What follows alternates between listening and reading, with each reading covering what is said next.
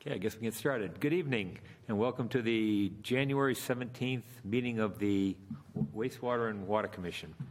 I'll call the meeting to order. Oh, I got to bang the gavel again. uh, please be advised that F A T V is conducting an audio and video recording of this meeting for public pro- broadcast. I ask that anyone else in the audience who is recording this meeting to please identify themselves for the record now by standing, stating your name and city of residence, and we don't have any guests. Uh, at this time, I ask that all electronic devices be placed in silent mode. Uh, and I believe we're supposed to do a roll call, so I'll do a roll call. Nick Erickson. Present. George Cena. Here. Colby O'Brien. Here. Mike McLaughlin. Here. Is John and, uh, do I put, are they on this roll call also? John DeLine and... Uh, um, they're just the members. Yeah, it's just the members, I think. Oh, just the members, okay. Call. And... Um, Let's see. There's no one to speak here. Oh, and I'm Rick Haley, present. uh, so we don't have any public forum, and we'll call a meeting to order. And John, you're up, Water Division. Sure. Um, we haven't met for a little while, um, so I have a few things to update you on, um, and also a loan to, to talk about. But the, the first thing on the list is the SCADA upgrade project. Um, We've hit a glitch with it.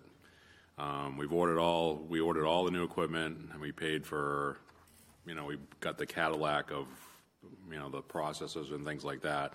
And come to find out, the company that supplies them had a group of them within certain manufacture dates that there's issues with, and we've had to send them back. Um, we have some of them, but we've had to send back um, them to be remanufactured. So. Um, Kind of noticed there was some issues with things not running when we tried to start up Fula with things not running correctly, and just some uh, glitches with those type of things. And come to find out, once we contact the manufacturer, our processors are all within the uh, date range of the ones with issues. So, so we've been kind of working through that. We've got some other ones that we've um, the company supplied, the the uh, contractor supplied. Um, some backup ones. Um, we haven't started the plant yet. We will tomorrow, the Fula plant, um, but the regional plant, we will have to start. We're not going to do anything more up there until we get them all back from Allen-Bradley, um, so that we can uh, just make sure everything's done properly at that point. So it's been a bit of a headache because we were trying to trace down the problems, what was going on with some of the, uh, you know, the controls and stuff for the chemical feeds and things like that as we were trying to get through Fula, and come to find out. Um, That was it. It's like seventeen altogether. Um, I think there's like three or four spares, um, but they all have to go back. They're all within the date range, um, unfortunately. So project could de- delay a little bit more. So um, not sure if there's any recourse. We've been talking to the contractors about it, and they are consultants. So we'll see see where that goes with that. So. So that's where we're at with that. So um, we think we got we kind of like. Question. Did you? Thank you. Did you say P L Cs? Yeah, yeah, some of that stuff, yeah.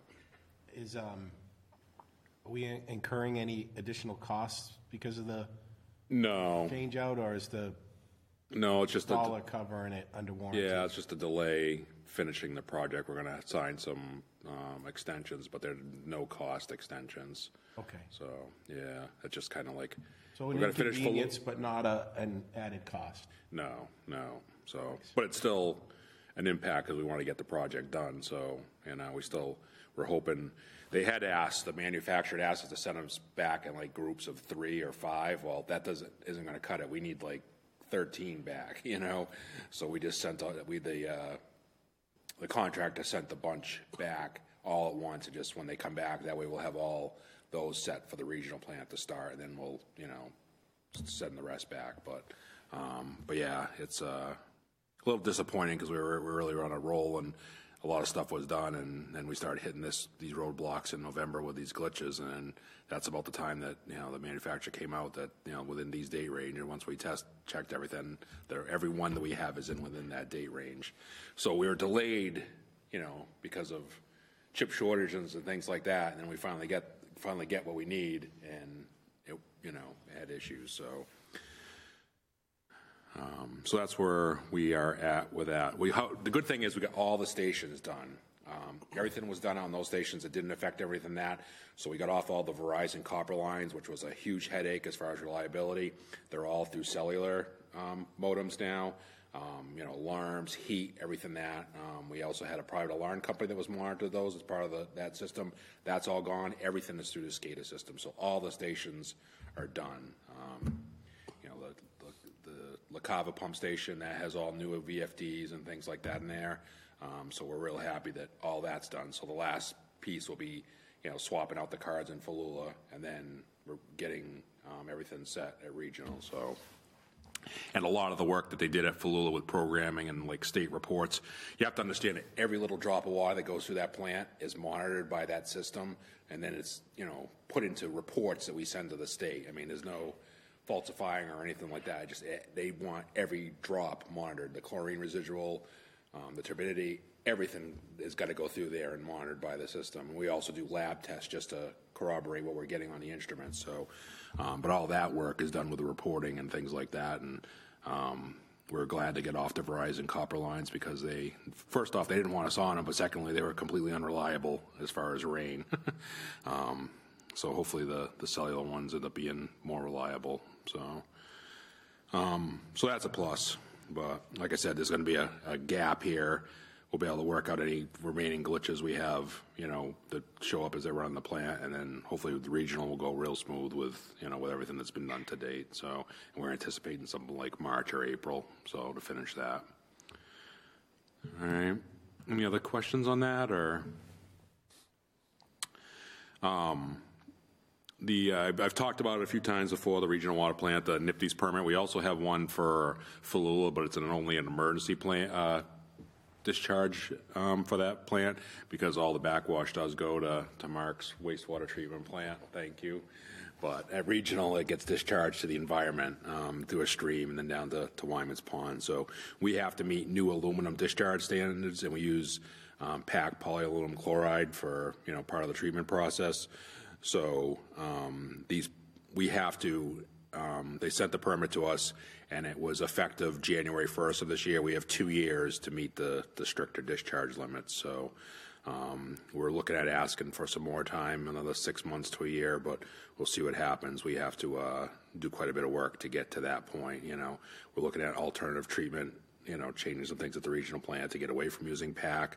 And so there's no aluminum in the discharge, but it's easier said than done, because each, you know, source water is a bit different. You know, Lemons is a little bit different than ours, and, you know, so, um, but that's what we're looking at right now. But like I said, we do have our marching orders from them. I mean, this has been going on for years, and I really wish they, you know, it, it, it's been going on for five, seven years. They've been telling us they're going to be sending a permit, and then they give us two years. And it's not an easy thing to do, because now we know what the discharge Um, limits are. Now we got to, you know, design something or change treatment to meet that. And if we have to construct something, it's not easy to get everything done. We got the next year to basically figure out what we're going to do to meet it, but then we got only got another year to construct everything. Well, that's not not e- it sounds like a long time, but it isn't in the construction world. I mean, there's a lot of design and, and things like that going out to bid and all that to uh, to meet that. So um, so we'll be working with our consultants to uh, get those things figured out in the next uh, couple months, and hopefully have a plan together by the end of this year and work on the design by that time. So um, we have some other, I mean, I've talked about the, the regional treatment plants, you know, twenty something years old. Um, the Fula plant actually just hit twenty years. We'll hit twenty years this fall. Um, so the regional plant's a few years older. Um, and it's just, it's getting old. I mean, we've kept it up as well as possible, but, you know, some things with the filters and clarifiers, they just wear, things wear out. So we're looking at some improvements there, which were in the capital improvement plan. So we're looking at, you know, is there anything that we could do as part of that treatment process to get away from the polyaluminum chloride? I mean, it, it just, there's a lot of um, working parts to figure this out. So, um, and hopefully with our consultants, we'll be able to do that and figure out the cheapest way of doing it, but also meeting all the, the discharge limits and um, providing the, the cleanest water possible. So um, we did see our last quarterly sampling for P FAS. Um, up there, it had been running two, three, four, four parts per trillion, something like that. I mean, it's pretty much in every water source in Massachusetts. I mean, it falls in almost every raindrop from the sky. Um, it's throughout the world, but um, we did see it increase up to about six parts per trillion um, still well below the D E P limits of twenty, and the E P A limits are seventy, but E P A is looking at reducing it down to four. So we were borderline before, but we may be over. So we've got to figure that into whatever we do for treatment too, if we have to start treating for that, if E P A's limits are reduced to that amount. So just like I said, there's an awful lot of work in parts um, just to, to figure this out and try to, uh, like I said, meet the discharge limits, make treat the water as best as possible, and, you know, integrate any, you know, improvements we do at the facility at the same time. So, you know, they really can't be looked at separately. Question. Um, thanks. Our P FAS levels, you said, are at about six? Six parts per trillion, yes. Um, and you said twenty is acceptable. Mass D E P, so we're well below it. Yes. Just out of curiosity, how do we compare to other communities? I mean, it, you must have it, done some... Yeah, I'd say we're at the low end. Good. Um, you know, um, I'm sure there's some that don't have any, but there's some that have large, high quantities. Yeah. Um, there's just a, a whole a whole range of them. So, but I say... I'd say we're probably in the lower thirty percent, you know, but there's ones that have less than us too, you know, so, yeah. But there's other ones that are already over the twenty parts, and there's other ones that are even higher, so they've had to institute treatment. It's not an easy thing to do. Um, I forgot the city or town that just did it. They instituted, um, just got finished treatment, fifteen million dollars addition to their treatment plant, just to treat for P FAS, and it's not, you know, it's it's working, but it's hard to, to achieve the, the levels that they want, basically zero. Um, and there's a lot of additional maintenance to it too, you know, whether you use um, activated carbon or some type of resin bed. I mean, those things need to, they, they, they don't have a, they have a lifespan, and then they need to replace, and then those things need to be conditioned so that they treat again, you know. Um, so there's a lot to it. So what filter medium removes it? Activated carbon will, you know, but it does have breakthrough. They're using that in like all the systems up in Westminster that are on the wells in that contaminated area. So, and it seems to be effective on a small scale. On a larger scale, it's effective as well, but then you, you know, that activated carbon gets spent. You have to take that away as hazardous waste. You have to bring new activated carbon into that bed. You're still going to be treating water. You can't just like shut down the plant and then for days, you know, not make water. So you, you're going to have a couple of different beds that are alternate, you know, ways of uh, treating the water. Um, and then it's got to be conditioned once that new activated carbon's put back in. The bed's got to be conditioned and, you know, so it actually, you know, achieves the uh, treatment that's needed. So, um, you know, we don't have anything like that where we have to replace filter media right now. I mean, it just, it, we have to do it every ten, twelve years, which we're at now because we've already done it once. Um, so that would create a whole new level of maintenance and cost um, because of that. So... And we don't know, I mean, the, the source, who knows? I mean, six parts per trillion is just a, a small amount. I mean, they see that in stream, you know, pristine streams out in Western Mass. I mean, where it come, came from or how it's there, you know, I mean, we can, you know, and none of our watershed is anywhere near that area in, in Westminster. Just, I want to make that, you know, clear. That has no effect on us. That's way beyond um, where our watershed is. So it's nothing from there that would do it. So, um, unfortunately, we do have, you know, a lot of our watershed is served by septic systems and not public sewer.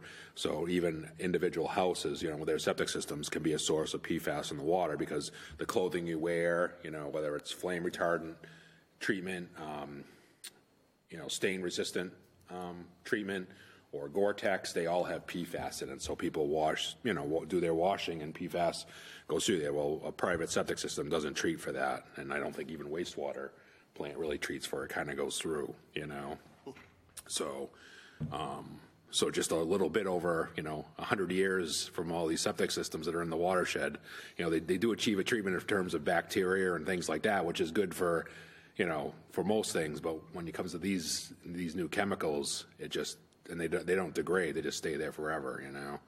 So the only way to do it is to, to get rid of them is to capture them, prevent them from going in, and then destroy them through incineration or something like that, you know, which, of course, you can't do in the water, you know. So, thanks. Yeah, it's it's complicated. I mean, it's it's worrisome to me that, you know, what we're going to have to do to try to, to deal with it and stuff. And I had hoped we'd stay below, you know, the, the two, three parts per trillion where we were. But, you know, like I said, we came up, and I don't know if it's from all the rain last year. Um, we didn't have to pump as much from our reservoir. We're going to look at some more things there. Um, you know, whether the other reservoir doesn't have as much and it's diluting it, I mean, it, you know, or just all the rain, you know. I mean, it's fo- it's found in the Arctic, Antarctic, and ice. I mean, it's found all over the world. So, um, who knows? Uh, yeah. So that's something we got to figure out. You know, at the same time, we're figuring out how to, you know, make improvements at the the treatment plant. We know we need to do the filters and clarifiers over, um, which we have programmed into our capital improvement plan. But we also got to figure out, you know, our discharge too. So.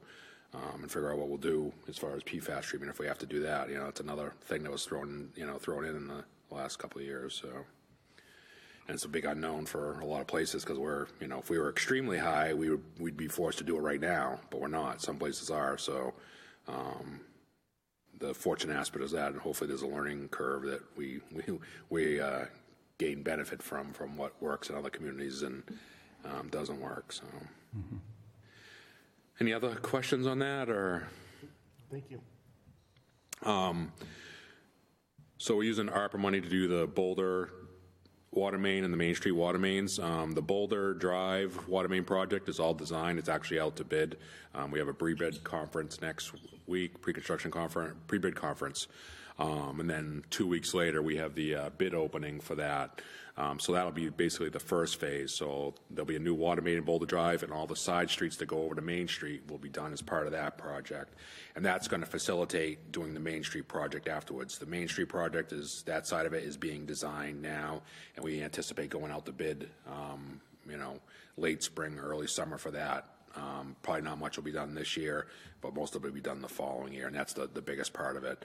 Um, we had looked at trying to do it together, but it's such a huge project, and what really needs to be done, and you really can't do them both at the same time because we're going to be disrupt, disruptive to traffic and that. We want to get Boulder Drive and everything done over to Main Street on all the side streets, um, and that will allow us to do, you know, to basically stage or um, make Main, do Main Street in steps by having those new connections, you know, rather than a four-inch line going through whatever street down here. We'll have a new eight inch and new hydrants and everything to connect up temporary water. So, um, and it will take, you know, easily this whole construction season to do the uh, Boulder Drive project. So, so hopefully we get some pretty good bids on that. And like I said, we'll be going out to, uh, it'll give us an idea what the costs are in today's uh, environment.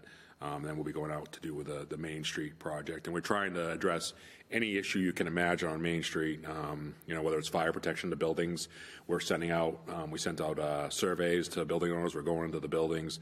And, you know, that's, if somebody that doesn't have a fire protection um, line that may need one, that we're asking them to tell us, you know, what their plans are. So um, we're trying to cover all bases as far as that's concerned, because we want to make sure that when the water main's done on Main Street, the water's done. Not just the water main, but everything going out to the thing. We'll renew all the services, get everything out of there. So when the main, Main Street ever does get completely done, we will, you know, hopefully not have any impacts, and um, that infrastructure will be all set. So, um, so yeah, that'll be the, the project for this coming uh, construction season is Boulder Drive. So um, it's just and the amount of old piping down there. I mean, that's the original part of the city. You know, some of the things down there, the slaughterhouses were down there, just the pipes that they just ran everywhere. It's just the stuff that we find sometimes where we just scratch our heads, like, where did this go to? There was something there at some point. So um, it's definitely a puzzle, but I think we've got a, a good handle on it. But I'm sure we're going to find plenty that's like, well, well, what's this for? You know, you can't imagine how many old, how much old piping is down, especially the, the lower end of Boulder Drive. That's just, it's not usable, or it's shut off and it's just there connected someplace, and you know, just going through with the new main, we'll we'll be able to, you know, disconnect that, connect the buildings that are there, and you know, some of it, you know, will be abandoned, of course, but um, so it should be a, a good project to, to get done. So, and once done, it should be good done for a hundred plus years, I hope. So. Um, and that would involve any properties down there too. If I mean, not just the building, but if somebody has a property down there that they want to connect something into, it's like we want to make sure that they, you know, that's addressed at the same time. So, um, like I said, we're trying, trying to make sure that this is a, a whole project, an absolutely whole project. Um, you know, we don't miss any uh, pieces of it. So, all right. So hopefully at the next uh, next meeting, might have the bid, you might have the uh, prices then. And I think the bid yeah. opening is, is next month in February, yeah, so yeah, should, yeah, should we should have, have it prior to pricing then. then for then. So that'll be good. And the last item I have on my uh, list is a four point four million dollars loan for a project. Now this was uh, included in the rate study. um, all programmed into there um, for this fiscal year twenty-four, that we would borrow the money um, this fiscal year and go out to bid for this project. The design is complete, um, and basically it's ready to, to go out to bid, which we anticipate doing, you know, sometime in February. Um, spent a lot of time on the, the plans for this. Um, we want to make sure that these things were also done properly. You know, it's easier to get it done now than, you know, afterwards, oh, we should have done this. But um, so Meeting House Gatehouse is the gatehouse at Meeting House Reservoir, which is the terminal, the last reservoir before the regional plant. That gatehouse is one hundred thirty, one hundred forty years old. It has traveling screens in there, and they've been replaced a couple times. But it's at a point now um, where we can't just replace those traveling screens. There's a channel that comes into the gatehouse. We need to basically isolate that channel, bypass pump that gatehouse, because we got to still have water to the city, and then repair that channel, um, reinforce everything there, in addition to doing the gatehouse. But everything from the bottom of the reservoir, bottom of that channel up, needs to be redone. Um, so it's a pretty big project, and it's costly because we have to pump water from that reservoir to, there's a place to pump into the main, because they've done it before, into the transmission main, but we've got to pump during the whole duration of this project as everything's, you know, sandbagged and, you know, um, dry, you know, pumped out so they can actually work on all this stuff. So um, it's on D E P's list, um, part of our um, our uh, consent order. Um, so it's something that, you know, they're telling us we need to do, but we also need to be, have done. We actually just had another issue there this past weekend, just with cold air getting in there. We had a power outage up there. Um, you know, we couldn't maintain heat in the building during this. Um, and then we thought something had froze up, but come to find out, we actually had a power surge into there that damaged a pump that pumps water in the traveling screen. So we are addressing that, but the new um, gatehouse is going to have a generator that runs off propane, um, because we just have power outages up in Westminster there. Pretty much any significant storm, there's a power outage up there. So, and it just gets to be too much of a battle. We have a portable generator we bring up there, but it just, it doesn't suffice. It just doesn't kick over. We need something that automatically kicks over, um, especially when you have those snow squalls we had the other night, and that wind just blew, you know, over there, and um, you know, just really cooled down that building without sufficient heat in it. So, um, so we're addressing all of that. Um, you know, making sure that that, that you know, cannot happen again. So. Um, It'll reduce maintenance quite a bit too, because we had to have guys stay overnight, two nights up there. You know, kind of like the old days when they used to like keep fires going in them. You know, you got to realize all these gatehouses, every reservoir, those people running those things, fire, you had fires going all day long. But that's so why they had like a hundred and something people working for the water department. But, um, but yeah, so we had to have people stay overnight and, you know, make sure that everything stayed, you know, operating correctly with the traveling screen. So, but this project will will you know, insulate the building better, repair the building, put a new roof on it, do the channel over, brand new traveling screens, state-of-the-art ones. Um, the ones we have now are probably thirty, thirty years old, um, and just basically reinforce everything and uh, have that standby generator. In addition to that, we also have Mare Meadow Reservoir, which is uh, toward uh, Hubbardston down uh, at Cell Street, right? Um, that's our largest reservoir and actually our best reservoir. There's a pump station there that has um, three pumps, a three hundred horsepower, one hundred horsepower, and a forty horsepower. We never use the three hundred because it just, it takes too much electricity, um, and it doesn't really pump that much more water because of the size of the line. So we're basically using the one hundred most of the time. So, um, but that facility is from the fifties, and I mean, if you go in there, it is the fifties. I mean, it's been reliable. We've kind of had a couple electrical issues that we've had to have repaired, but it's time that that absolutely needs to be done. Um, so that's part of this project too. So to completely do that rebuilding, put in new pumps with variable frequency drives, you know, make sure that, you know, the building's properly insulated. Right now, it's just brick without much insulation, um, new roof, all of that. So um, to make sure that, that, you know, that facility um, is good for, you know, twenty years plus. Um, we'll have more efficient pumps that run off variable frequency drives, so we should have some savings in electricity too, rather than just the on-off. So that'll help it a bit too. So not going to necessarily offset the whole project, but it will.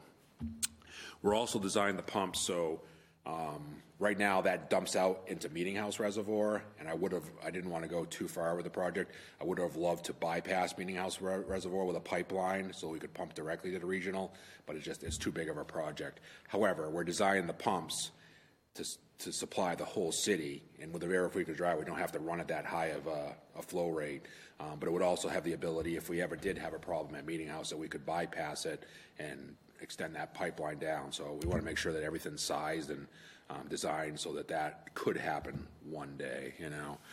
Um, you know, if something happened, I mean, uh, right now we're we're vulnerable at both res- reservoirs, an oil spill or something like that from a truck overturning. So it's, uh, you know, it's always in the back of our mind that something like that happened. Actually, a couple of winters ago, something, an oil truck went off the road by Mare Meadow, but luckily it didn't have any spillage. It went off the road right into the woods right near by the reservoir. So, but nothing, you know, nothing uh, was discharged from the t- truck. But so that's the project. Um, The original price that we put into the uh, capital improvement plan for all that, and also includes a new roof at our Bickford pump station, um, was three point six million dollars. Um, we added the generator at Meeting House because of the power outages and some other things with the work with the channel, so it's actually a bit higher.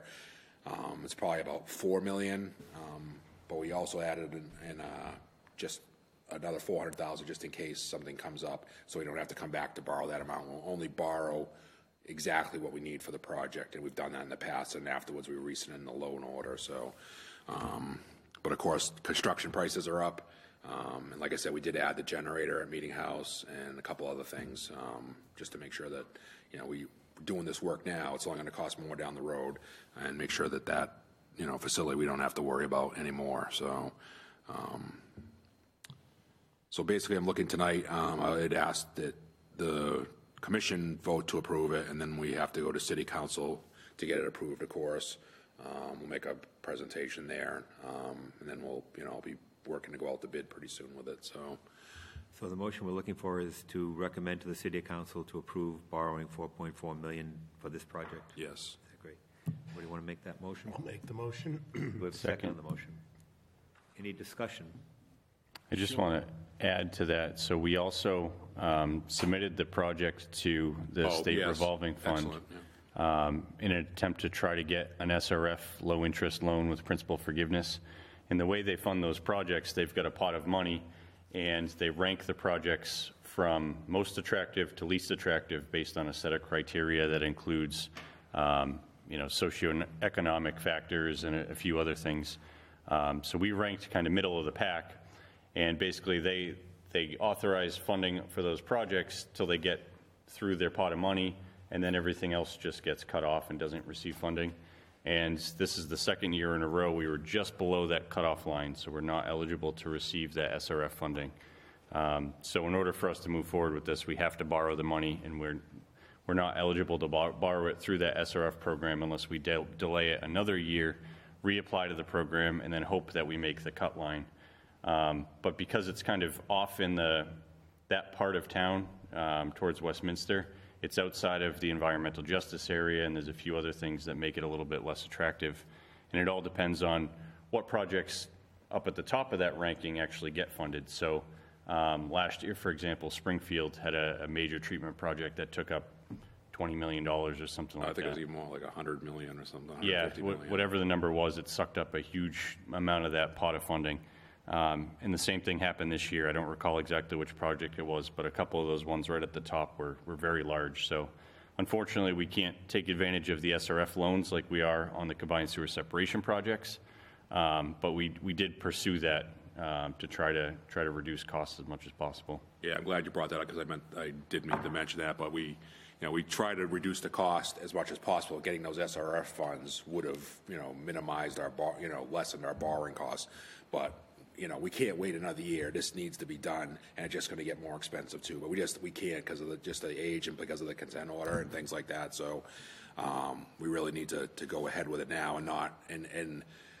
What we're seeing, at least that I saw in the list that was approval, is all P FAS related treatments. You know, communities that have, have high levels of P FAS, you know, have designs for treatment improvements, and they're getting funded, and that's eating up an awful lot. It's changed the whole picture as far as S R F drinking water funds, because that was not, you know, we would have been funded if it wasn't for this P FAS thing that's come up. Um, that's a lot of the treatment. I, I bet you eighty percent of the projects above us were treatment related to P FAS. You know, and I actually talked to D E P about it, and they said that, you know, they can't, you know, there's communities with high levels of P FAS, and they need to make sure that those projects are funded and get done in order to protect, you know, the the uh, the people there. So, and I asked about, you know, the future. If we did, they said they probably, because it is so many coming up with P FAS um, treatment, that it probably, it's a likelihood it wouldn't get funded afterward uh, next year either. So, but like I said, we we did apply. I want people to know that we did our very best. You know, this isn't the first time; it's the second time that we were out of that. Um, you know, below the level, and we just barely missed it too. There's like, there's the line. They actually literally have a line above and below, and we're two or three projects below this year, and as well as last year. But like I said, with the consent order and also our desire to uh, just get this thing done, um, so we don't have an issue that, you know, whether we don't have water at the regional plant, which would be very costly. Um, you know, something with the wall falls in and the traveling screens and blocks them. I mean, we're, you know, S O L, so um, we really need to get it done. So, and that is on the, the administrative consent order from D E P, which we've extended out. Yeah. At this point, probably a couple of years already yeah. to try to get. And they've been pretty good about it, knowing that we were trying to get funding and we've been working on the design, but it just, you know, just can't can't go any further. Right. Further discussion. Mike, you have a question? Yeah. Thank you. Um, the four point four, was that in a budget we've already approved? Um, it's in the, yeah, I mean, as far as not our annual budget, but it's, it was programmed in to the uh, rate study and what our rates would cover as far as borrowing. Okay. So, yeah.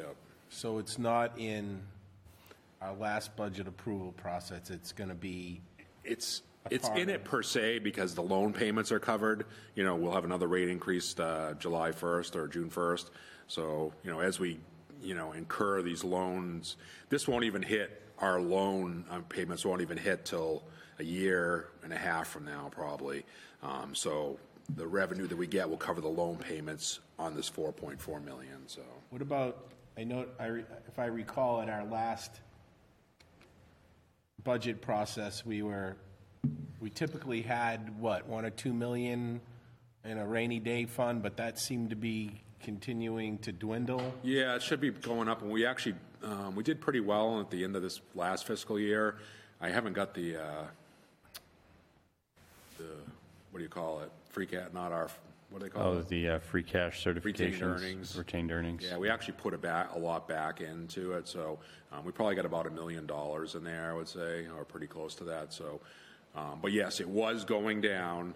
And they wanted to see us get it up a bit, you know, which we should have some rainy day, you know. In Definitely. I, I um, think yeah. everybody would agree so with we're not, that, right? We're not touching that. It's going to slowly go up. But if it gets to a point where it's like, hey, we got plenty in there, we can use this to, you know, do a project instead of borrowing. But um, or not have a rate increase. Yeah, or that too. You know, which Mark Mark used, you know, to reduce the uh, rate increase on wastewater. They, mm-hmm. you know, they uh, tapped in some of their funds that had built up in there, so... You know. Okay. But, but yeah, but this is we'll we'll have loan payments on this. It won't hit probably till um, we're in F Y twenty-four, twenty-five. F Y twenty-six will probably be when it starts. So, and by that time, you know, with the rates and other loans that are um, the next meeting, I'll bring together our loan, um, all our loans and stuff, and I have those for you to show you where we're at. So, um, but yeah, that was all figured into um, the rates. So, thank you. Any other questions? Further discussion? If not, I'll take a vote. All those in favor? Aye. Aye. Opposed? Motion carries. Thank you. That all and you have, that's John? All I have. Okay. Thank you, John. Mark, what do you have? Wastewater Division, the other end of the city's water supply system. um, a few bullet points. The first one is, was an S S O event we had at Birch Brook on October thirtieth. This is our first meeting since then. That's why I'm reporting it here. And it was a, sing- a significant event that did cost um, a little bit of money. On October thirtieth, the sewer system manager responded to a call from a resident regarding an odor issue at one forty-eight Haywood Street. Um, the odor source was determined to be coming from the brook behind his house, which was noticeably discolored and gray. So they followed the brook upstream, and an S S O source was just discovered to be a raised manhole with about a one-foot hole in its chimney. Um, it was releasing about one thousand gallons a minute of sewage, estimated to be, that was estimated to be surgicing into the brook. Um, we contacted the D E P, the E P A, uh, Fitchburg and Leominster's health departments, and they were all notified. Then the sewer collection crew attempted to locate the blockage, and so we tried to run a camera as far as we could, um, but due to the access issues, because we had to go through some properties, um, and the potential necessity of fourteen hundred feet of um, bypass pumping, we had to call in an outside contractor. So Blue Diamond came to our assistance, and they helped us resolve this issue. Um, the D E P required us to conduct daily water testings of the brook at four locations, um, one upstream and three of them downstream. Um, and once the temporary access road was built, you know, we, we had to obtain emergency access through someone's property, and that was obtained at two hundred Haywood Street. And once the temporary access road was built, the sewer was bypassed by Blue Diamond, and then the collection crew was able to jet and clear the blockage and allow for flow. We then called in National Water Main to try to locate what caused the blockage. And so uh, thirteen and a half feet downstream of the manhole, a rock was found protruding from the top portion of a pipe, and that's what initially caused it. Um, Blue Diamond set up a pump to bypass the sewer, and they separately to bypass the brook, to go around the sewer repair, and then the repairs were completed by November seventh of twenty twenty-three. Um, the Conservation Commission conducted a site assessment on December twelfth, and the total cost for this project was about two hundred forty thousand dollars. And then they're going to reassess it in the springtime, the site, to make sure that their, the site um, repair is held through the winter months. How do rocks typically get in? Just wear and tear. It could have been an old pipe. Water system. Yeah. Um, I don't think they determined how it came through. I don't, that's yeah, the same area where we had that big flood in July. So it could have been from the excessive flow going through that area. It could have just, you know, caused undue pressure in that area. Yeah. Chances are that when the pipe was installed, the rock was backfilled on top of the pipe, but didn't quite break it. And then over time, the pipe slowly cracked around the rock, and the rock fell down through. Mm. Interesting. Anyone, any other questions like on this story? Questions? My next item is a N P D E S permit. Like John, we've been waiting for our N P D E S permit. We've been operating under our permit from two thousand ten. Um, it was a five-year permit. It expired in two thousand fifteen. It's when we reapplied, and we just got our draft permit back in December, on December fifteenth. Um, and we have until January twenty-eighth to have public comments on it. We have one of our engineering firms, Weston and Sampson. They're evaluating the permit and coming up with responses to it. Uh, some of the changes that we have noted. Um, the town of Westminster has been added as a co-permittee for our wastewater sewer system. Uh, one of the big items is a lowering of our phosphorus limit. Right now we have a consent decree limit of zero point five milligrams per liter. They want to lower it down to zero point one six. That's a concern of us. If we had to go that low, we're talking about further uh, construction at the treatment plant, building a per- possible tertiary treatment. So this is an item that we're looking at to see if we can delay until after all the C S O projects are done. We'd rather spend the money separating the sewer system, you know, and prevent the water coming down to the treatment plant than try to spend money now. We don't even know what the flows are going to be like, you know, when this project, when all these projects are done. Is Hopefully there a they state come. State level? What's that? Is there a state minimum or acceptable level? It depends on every treatment plant has its own specific limit based on what they're discharging into. Ours is very similar to Leominster's because they're very close to us. Yep. But if you had a smaller stream, you know, a lot smaller than the Nashua River, then our limits would be more strict. So um, ones that discharge right into the Merrimack are higher. Um, Deer Island, I don't even think has one because they discharge right into the ocean. So there's no limit for phosphorus. That's our big concern.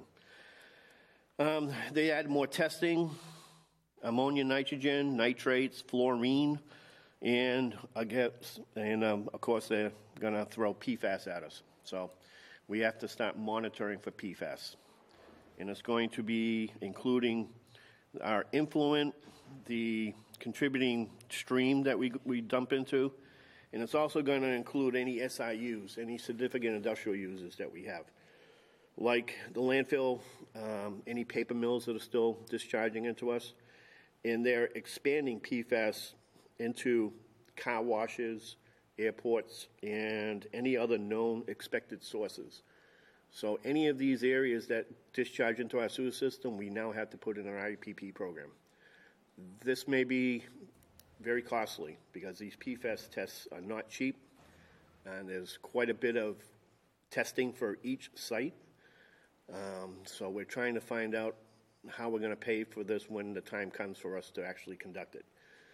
Um, how frequently are they going to ask you to do that? Quarterly. Quarterly. Yep. So, Mark, I just wanted to point out that so the airport is going to require testing for no. their wastewater discharge? It depends on what portion of the airport goes to the treatment plant. If it's just the administration building, possibly not. But if it had any type of, like, the hangars, anywhere, their concern with the airports is the firefighting, foam, mm-hmm. and anything else that they use to fight fires. That's how airports got on the list. Okay. Same thing with um, car washes. It's the waxes they use. All that wax most likely has it's loaded with P FAS. Okay. So it's all going to come down to us. They clean so well nowadays, though. Yeah, it does a good job. Um, one thing we're looking at is, do we pass on the costs of the tests onto the industrial users, or do we absorb it within our budget? That's something we're going to study, look at, and present to the commission in the future about the best way we need to handle this. Also, we need to develop adaptation plans for the sewer system and the treatment facility that relate to climate change issues. So it's quite entailed. So that's that's our N P D E S permit. Most other stuff has remained the same, but those are the highlighted big items that are going to affect us. Once the um, public comment period is over, we don't know when they're going to actually issue the final draft. It could take time. Um, I think Leominster's was, their draft was back in June or May, and I don't think they received their permanent one yet. So something we're going to have to possibly handle next fiscal year. So we're looking at that when we do our budget. We are being crushed under regulations. It's just... Any everything you turn around, it's some, it's yeah. something else or something else they're looking at. Yeah, know. P FAS is developing into a major headache for yeah. us. You know, when it comes to sludge, it, it's some communities are limiting where you can bring your sludge. You know, because if it's P FAS contaminated, a lot of people don't want it. So, it could branch into something. We'll see. Any questions on uh, N P D E S? When you say the public, a public. hearing, wh- where is that? When? When is? Well, they they posted it in the Federal Register. Yeah, the Federal Register, because I've had a lot of contacts from engineering firms looking to see if I need their assistance. So it's out there. Um, I don't know if there's actually been any public comments or not. They don't tell you, but it gives us till February twenty-eighth to make our public comments okay. and our challenges to the to the issues. So we're hoping that they continue the consent decree limit.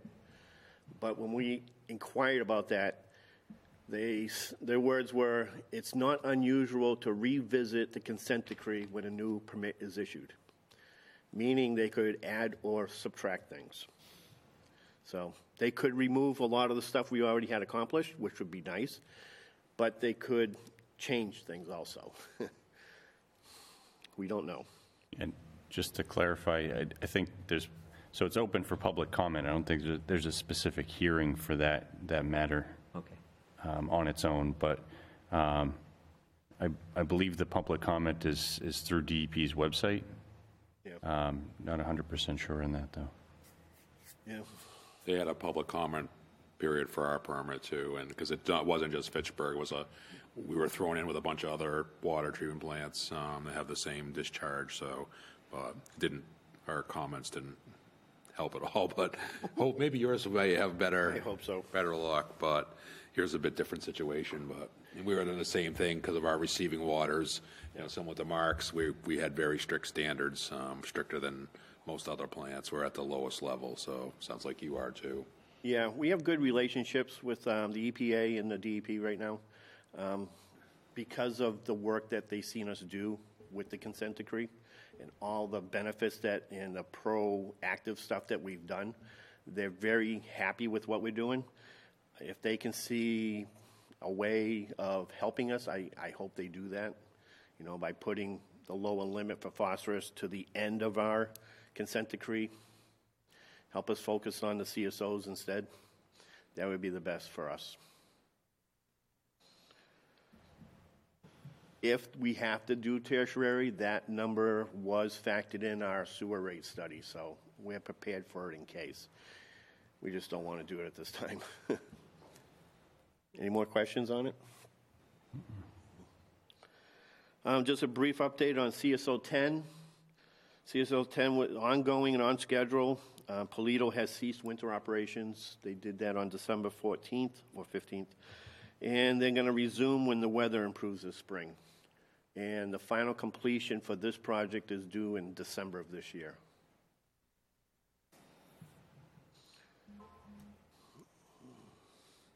My next item is staffing.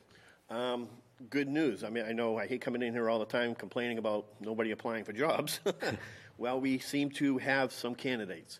So we had two positions, a G I S engineer, who we've interviewed, and he is going through his physical process right now. And we also had a senior wastewater treatment plant operator apply, which was very good news because they're very rare right now. Um, he was interviewed last week. We made recommendations. We're waiting for H R to do their job and their what they do, and we're hoping to see benefit from that shortly. So that would help greatly with the overtime that we have down in the wastewater treatment plant. Um, leading into that is I have a short video. It's a nine-minute video that sh- it's by a group called the Excel Education Conservation Corps. It's a very good video. It describes what one company is doing to train the future environmental workers, water and wastewater. They're located in Boston. They come out to our treatment plant quite regularly for training. They take the, a tour of the plant. So in this video, you'll actually see our plant, the city of Fitchburg's plant, being utilized. It's a very positive, uplifting video. I thought it would be very beneficial for us to see. And it shows us what's going on out there and how some communities are making proactive steps to help find the next generation of wastewater operators. Very good.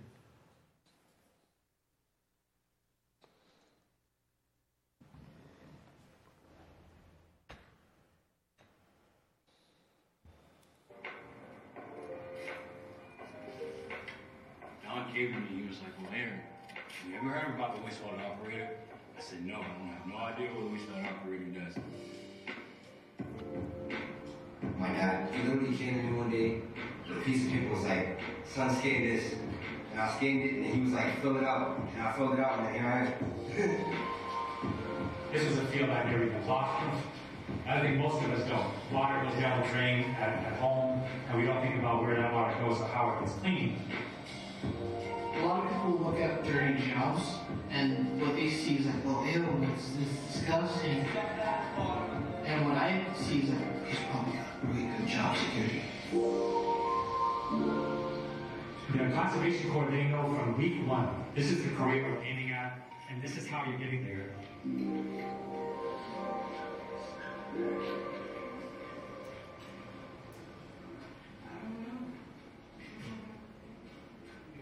For more than twenty years, Boston-based nonprofit Excel Education has been helping adult students get their high school degrees. Recently, Excel has added a new course. So basically, this is where it all begins. Comes in underground, underneath where we're standing, into this building here. It's an intense education program that gets members employed in the wastewater industry, the Excel Conservation Corps. Today, many young adults are stuck. They're in their twenties and thirties and they're not going anywhere with their life economically. That's scary. We have one guy, eighteen, I just graduated high school. We have a mother who was working at the Dollar Tree as a cashier. And then, right, we had people who are living in sober houses, right? They know that they don't want to get a second job at Dunkin's, right? Because they're tired of working at Panera. They're coming to us and they're saying, if I do this, if I do ten weeks with you, all right, and then I do your internship here, am I going to get this job? Excel sees wastewater as a path forward for their members and an opportunity for a career.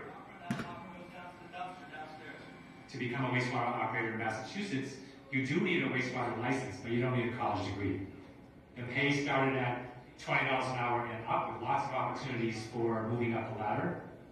And there are very few people of color and almost no women. And so that also was something we were looking at, is can we can we get into a field where we can help diversify the workforce and bring some equity? Break everything up. And so Excel provides the specific training their members need to get certified. Screw press, up, and landfill. Municipal collection system, or sanitary, are the ones that take the wastewater, like I said, from your house, the dirty water from your house, to the wastewater plant. The wastewater classes are not super easy. It's like taking a college class. You have to put a lot of time into studying the material. Now the ARPA thing about, there's a number of steps that dirty wastewater from all of our houses goes through at a wastewater treatment plant to get clean enough that it can be then discharged into a natural body of water like a river or the ocean. They put it in, but it's not all the way clean. We have here again something called hydraulic load rate. It's a formula to calculate how much water you should be expecting to come into your facility. You know what sludge is supposed to look like. You know what pumps are supposed to sound like. So I mean that the formula is total flow applied over that um, area square feet. Those are your notebooks, write papers. And after the class lesson, we always have a weekly test to make sure that whatever we learned in class that week or the week before, we still got it, that we was paying attention. We require them not to just pass class with a passing grade, which is like seventy in, at most places. We require them to have an eighty. And so it's not just, okay, I can get past it, it's that I know it, and I know how to troubleshoot it.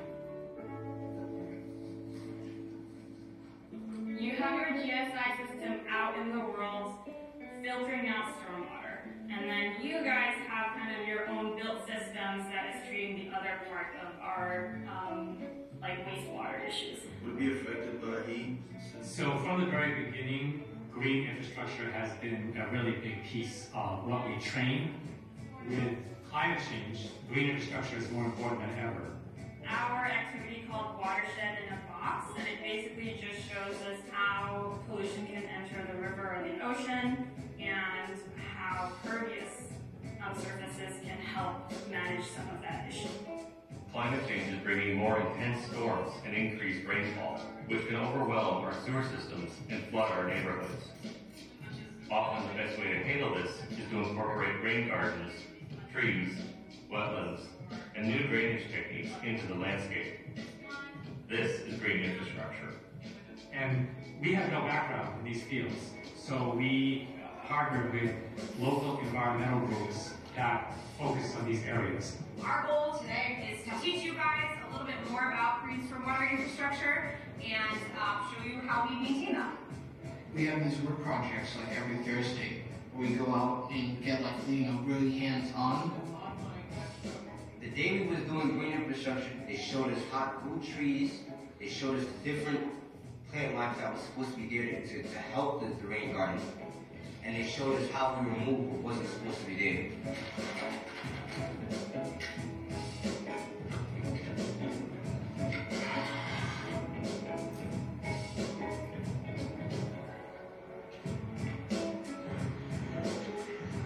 This is a whole new area for our young adults. I mean, adults have never spent much time outside of Boston or urban areas, have never thought about water quality or how to assess that water quality, and this is really an eye-opening experience for them. When they're there, they don't want to get dirty, they don't want to get wet, right? This last work project, see this one guy, he was a little skittish, right? He was like, oh, he's like, had that jumping at everything, you know what I mean? We need them to be able to be somebody that, no matter what the job calls for, they're professional and they're ready to get it done.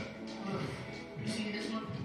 As wastewater operators, green infrastructure is like our best friend, because the better the green infrastructure people are able to do their jobs, the less influence that we have to deal with. All right, who has done any sort of water quality training before? We imagine that down the road, there will be more jobs created that involve installation or maintenance of green infrastructure that could be tied to a wastewater operator job. I think you should leave it in there. Yeah. By us giving this exposure and training to our, our core members, they'll be in a position that down the road they can move into a position like that and give more responsibility.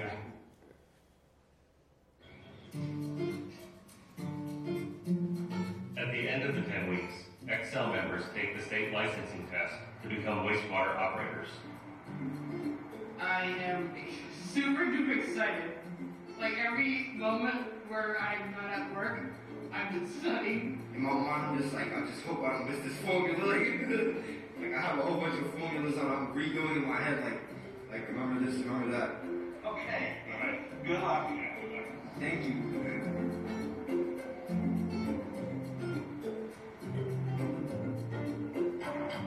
Sometimes you see individuals who, when they first came in, they didn't believe that this was something that they could attain, right?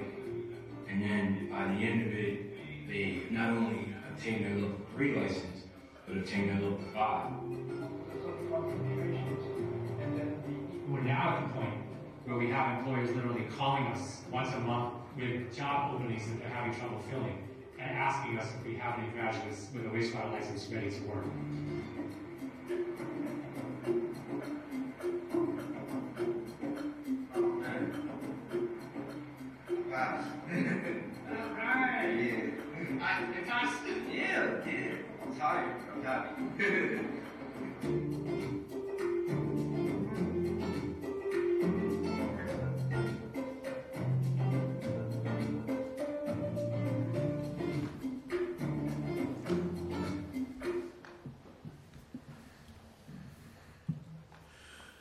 So that's that's a good program that um, one organization has decided to take the ball and help train future operators. I mean, I was, when I heard about them and they came down to the treatment plant, you know, I wish I had that attitude with most of my guys down there. It's a positive group of people who are just looking to make, you know, be good wastewater operators. So it was a good thing to have. Um, I'm promoting it as much as I can. Uh, it's on the city's wastewater website also, this, this video. So we're hoping something like that around here could be developed. You know, it would be very helpful. Is that something like Monty Tech or something like that? Monty Tech, um, I think the closest tech school that does something similar would be uh, Minuteman Tech. Um, I do believe they have a similar, it's part of the student course, and I think they take OSHA, they re, they receive a wastewater license and a wastewater uh, water license and a wastewater license upon graduation. So there are some schools that are doing it. I don't think Monty Tech, it'd be nice if Monty Tech did it. Um, But it's where we are right now. We should. Thanks for showing us that. Yep. Good. And that's all I have. Is there any other business? Proof the minutes from last month. Oh, sorry. Thank you. Um, the minutes were sent out. We forgot to approve them. Um, I'll, does anybody have any uh, changes or additions to the minutes? If not, I'll accept the motion to approve. Make that motion. Second. All those in favor? Aye. Aye. The mo- motion carries. And we do have one opening on the commission, and if anybody out there is interested. Yes, that would be nice to fill our quota. Yeah. Okay, that concludes our agenda for the meeting. Uh, the next meeting will be Wednesday, February twenty-fourth, uh, twenty-first, um, here at five o'clock. And if None. There's no other business. I'll accept a motion to adjourn. Motion to adjourn. Second. We are adjourned. Thank you.